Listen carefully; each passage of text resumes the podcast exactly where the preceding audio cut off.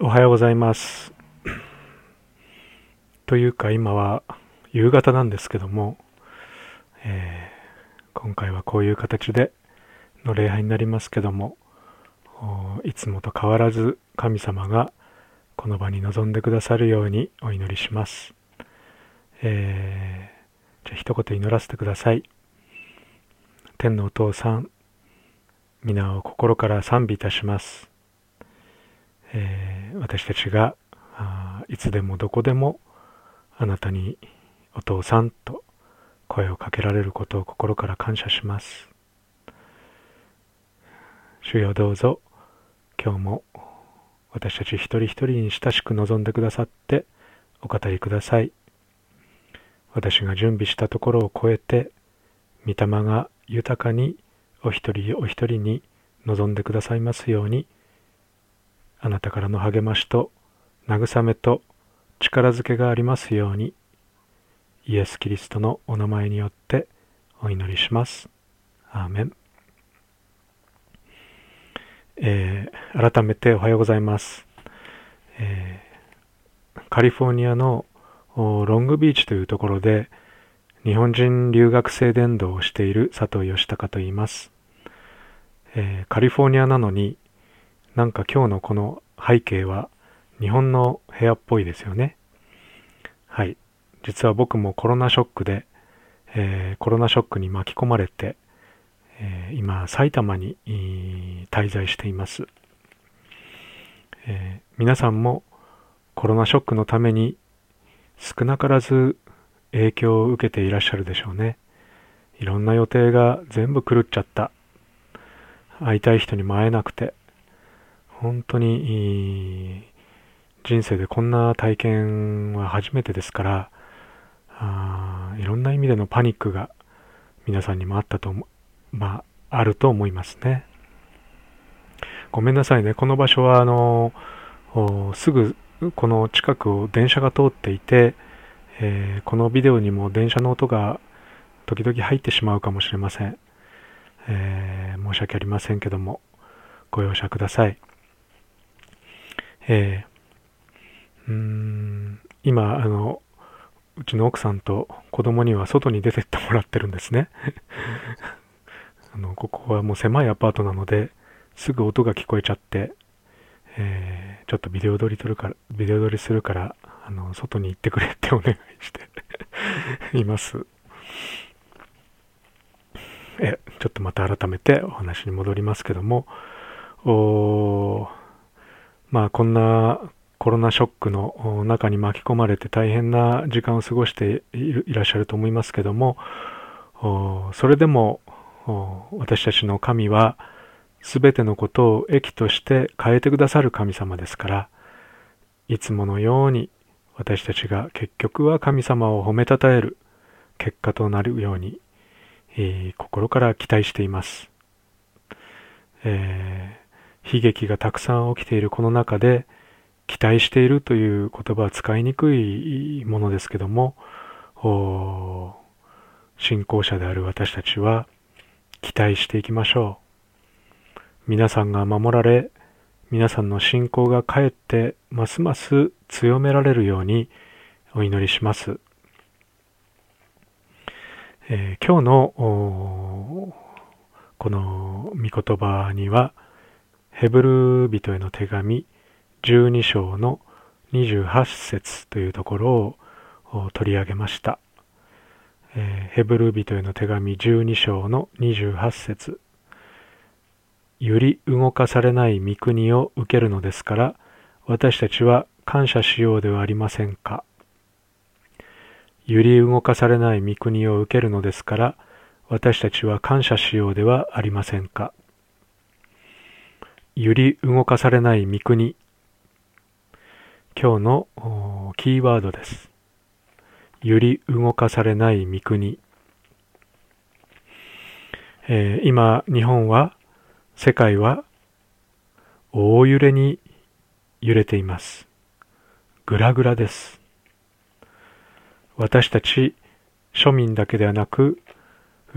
各界のリーダーたちも、資産家たちも、スポーツマンたちも、宗教家たちも、マスコミも、えー、不安と恐怖、ストレスで動揺しています。先が見えません。頼みの綱である医療従事者の皆さんでさえ悲鳴を上げ始めています。テレビやネットのニュースを見るのが僕はもうヘトヘトになってきました。毎朝この近くの野山を散歩しているんですけども、すれ違う人をあからさまに遠ざけてしまう自分がいます。どこに座るのが一番安全かなと何度も電車の中で席を変えてしまう自分がいます。すいません。このおじさんはコロナっぽい。この子供は大丈夫だよな。と思いながら、スーパーの中を巡り歩いてる自分もいます。すいません。また、80%は重症化しないって言うけども、もし逆に80%が重症化するとしたら、どうしようと想像して心拍数を上げている自分もいます。すいません、不進行で。また、50歳だし、50歳じゃないですね、55歳です。55歳だし、感染し重篤化したら、もう生きては帰ってこれないかも、なんて想像して落ち込んでいる自分がいます。今回、私たちの多くは、あ人生で初めてこの地球大の感染症を体験していると思います。そして、感染症がもたらす、このウイルスがもたらすものが、あこの病気や死だけではなく、人と人とのつながりを切ってしまう。寸断とか分断とか孤立化。そういった大問題があるということにもだんだん気がつき始めました。頼っていたさまざまな人間関係が寸断され孤立に追いやられています。寄り添うことも寄り添われることもできず、一人っきりで耐えなければならないという現実です。家族でさえ一緒にいることが、あこの、なんて言うんですかね、うん、落ち着かないというか、一緒にいていいんだろうかと思ってしまう時が多いです。移し、移されはしまいかと。また、僕なんかは学生たちに会いに行きますから、学生たちに会いたいなと思って、思わず携帯電話にこう手が伸びるんですけども、いやいやいや、今は会っちゃいけないと。親しい友達に会いに行きたいなと思っても、昼飯どう？と声かけたくてもかけられない。うん、本当に電動車としても商売上がったり、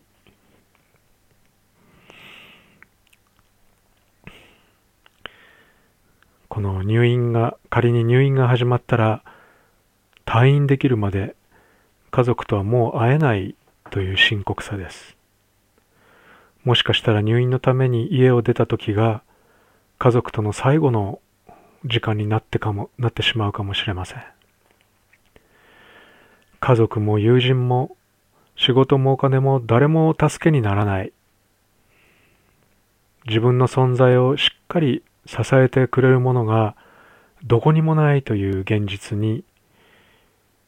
血の気が引いていく思いです。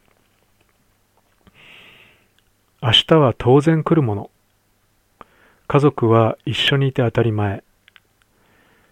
仕事から給料をもらうのも当たり前。として生きてきましたけども、実は、そういった一つ一つが実は簡単に無効になってしまうということを今回のこのコロナショックによって再び、えー、まざまざと教えられているというような気がします。先日散歩をしていてふっと気がついたことがあります。それは今のこのみんながバラバラにされて孤立し,、ま、してしまっているまた動揺しているこの状態。これ旧約聖書の記事にそういえば似たようなのがあったよなと思いました。皆さん何だと思います？思い出せますか？神にも届かんばかりの映画を誇って意気揚々の真っ最中に突然一瞬でガラガラガラッとその高慢は崩され人々が散り散りにされてしまった事件ありましたよね。そうです。あのバベルの塔のお話です。あの時人々は神様によって言語をバラバラにされ頼り切っていた関係や富のすべてが散り散りにされてしまいました。今回のコロナを神様がやってらっしゃるとは言いません。けども、あのバベルの塔で人々は高慢になっていたその時に一瞬にして弱々しい一人一人に戻されてしまいました。今、このコロナでも世界中が互いに近づけず散り散りにされて弱々しい一人一人に戻されてしまった。このことは同じだなと思うんです。弱々しい一人一人に戻された私たちは、これから一体何に頼っていったらいいんでしょ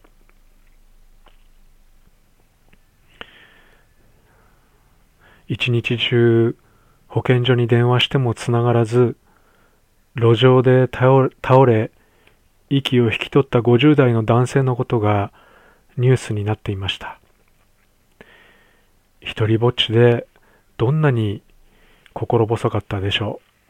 う。どんなに怖かったことでしょう。どんなに無念だったことでしょう。今回私たち、神様が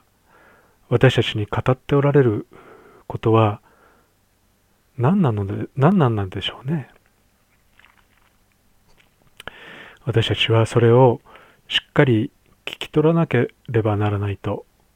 思います。今回のコロナショックを通して神様はどんなレッスンを私たちに教えようとしておられるのでしょうか私なんかにはあそれをフルに知ることはできませんけどもただ世界中で多くの人たちが自分の人生の不確かさと脆さに初めて直面しその結果神に神戸を垂れひざまずいているということなんです。何百万人という人たちが神に語りかけているというのです。神様が私たちに教えようとしているレッスンの一つは、私たち人間の唯一でいつまでも続く希望、それは神にあるということではないでしょうか。人生はいつ壊れてもおかしくない。コロナショックはそれを明らかにしてくれました。それでは、どこにあなたの安全、安心を見つけたらいいんでしょう？あなたの心、あなたの人生をキリストの手の中に置いて、キリストを信頼しきること。これこそが私たちの安全、安心になるんだと思います。もう一度言いますよ。皆さんの心を、皆さんの人生をキリストの手の中に置いて、キリストを信頼し待つこと。これだけが私たちが真の安心と安全を得てリラックスできる唯一の方法だと思います。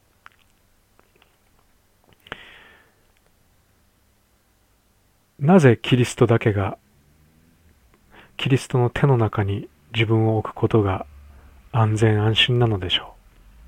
う？それは今日の聖書の言葉にあった通りです。揺り動かされない御国が与えられているからです。揺り動かされない御国を与えてくださるのはキリストだけです。皆さんの心、皆さんの人生をキリストの手の中に置いて、キリストを信頼し続けること。家族の手の中に自分を置いてもダメです。親しい友人の手の中に自分を置いてもダメです。病院の中に自分を置いてもダメです。仕事という手の中に自分を置いてもダメです。お金の中に自分を置いてみてもダメです。ワクチンや特効薬の中に自分を置いてもダメです。それらは皆さんを揺るがなさ揺るがされないところに責任を持って連れてってくれるものではないからです。今こそ安全なのはキリストの大きな手の中に自分自身を任せて神よ私のことをよろしくお願いしますと神戸を垂れることです。仮に皆さんがコロナに感染したとしましょう。隔離され、家族さえ見舞いに来れない。一人ぼっちで長期にわたる入院生活となります。容体が急変し、息を吸えないという状態はどれほどの恐怖か想像できますか？そして医者の判断でモルヒネを打たれ家族にさえ見とってもらえないまま、家族に一言も言い残すことをさえできず、息を引き取ってしまうかもしれません。キリストが揺り動かされない御国に皆さんを責任を持って連れて行ってくださるという希望を胸に世を去る準備は皆さんできていますか？十字架におけるキリストの身代わりの犠牲のゆえに、あなたのすべての罪の償いは成し遂げられており、あなたは神の大事な子供の一人とされており、神の手の中にあるんです。世を去った後は、神と共に支配する次の世に生きることが約束されています。そのことを夢見て、この世を去る準備はできていますか？これは自分に、僕自身に問うていることです。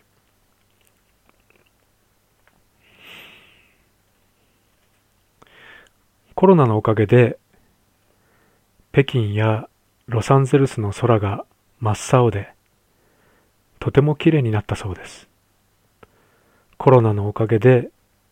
南極のオゾンホールが小さくなったそうです。人間の生産、消費活動が止まっているので、二酸化炭素の排出量が減っているだから減っているからだそうです。コロナのおかげで私たちクリスチャンは改めて神様と一対一で過ごす機会を得ており、神様との会話が増え、永遠の命について思い巡らす機会が来ています。コロナのおかげで神を知らないまま生きてきた人たちがどこに自分の魂を預けてよいものやらパニックしとうとう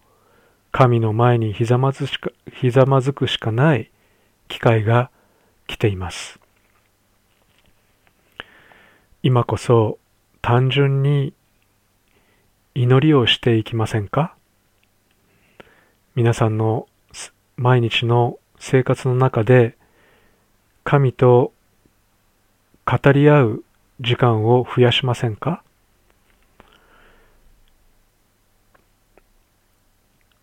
二つのことで祈っていったらいいかもしれません。まず一つは、自分がすでにキリストの御手の中に置かれており、揺り動かされない御国まで、キリストの責任において連れてって、連れて行っていただけるということ。それを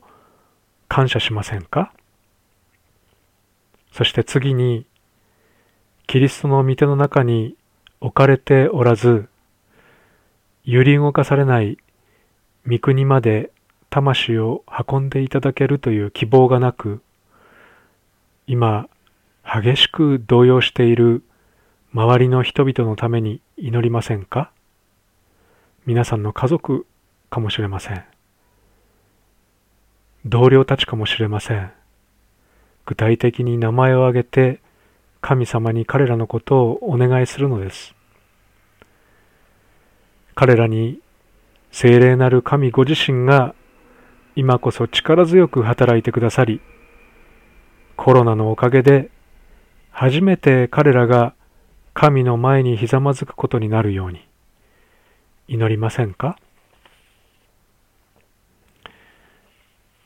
今日はヘブル12章28節から揺り動かされない御国を受けているのですから私たちは感謝しようではありませんか。この御言葉からお話しさせていただきました、え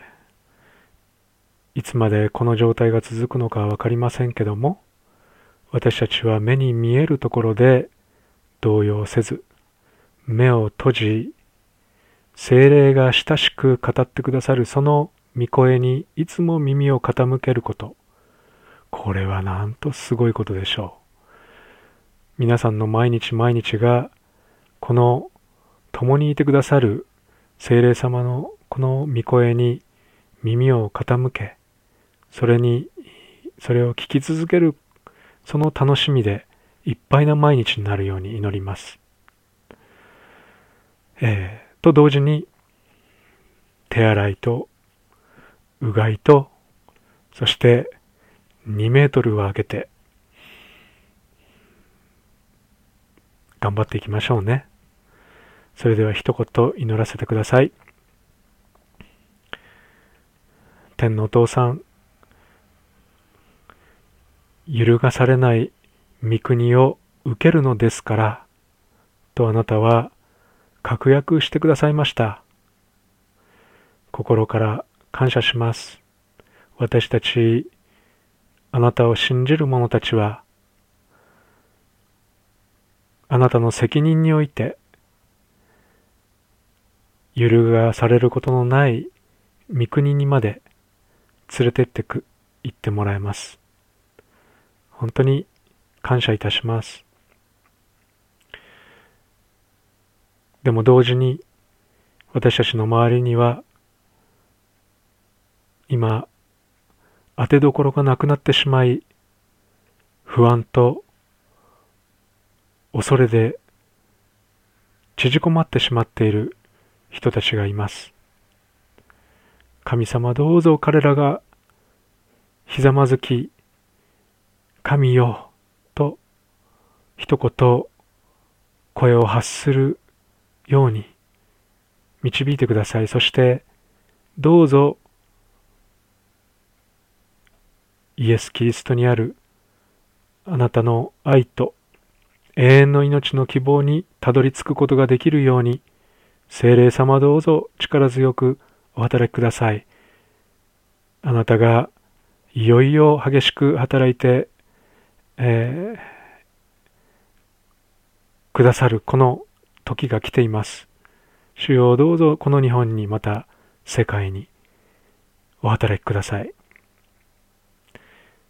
感謝してイエス・キリストのお名前によってお祈りいたします。アーメン。それではまた会いましょう。ありがとうございました。小淵沢オリーブ教会には聖書の言葉を多くの人に届けるためのさまざまなビジョンがあります。あなたもこの働きに参加してみませんか？献金はこちらのアドレスにて受け付けています。インターネット送金サービスまたは口座振込に対応しています。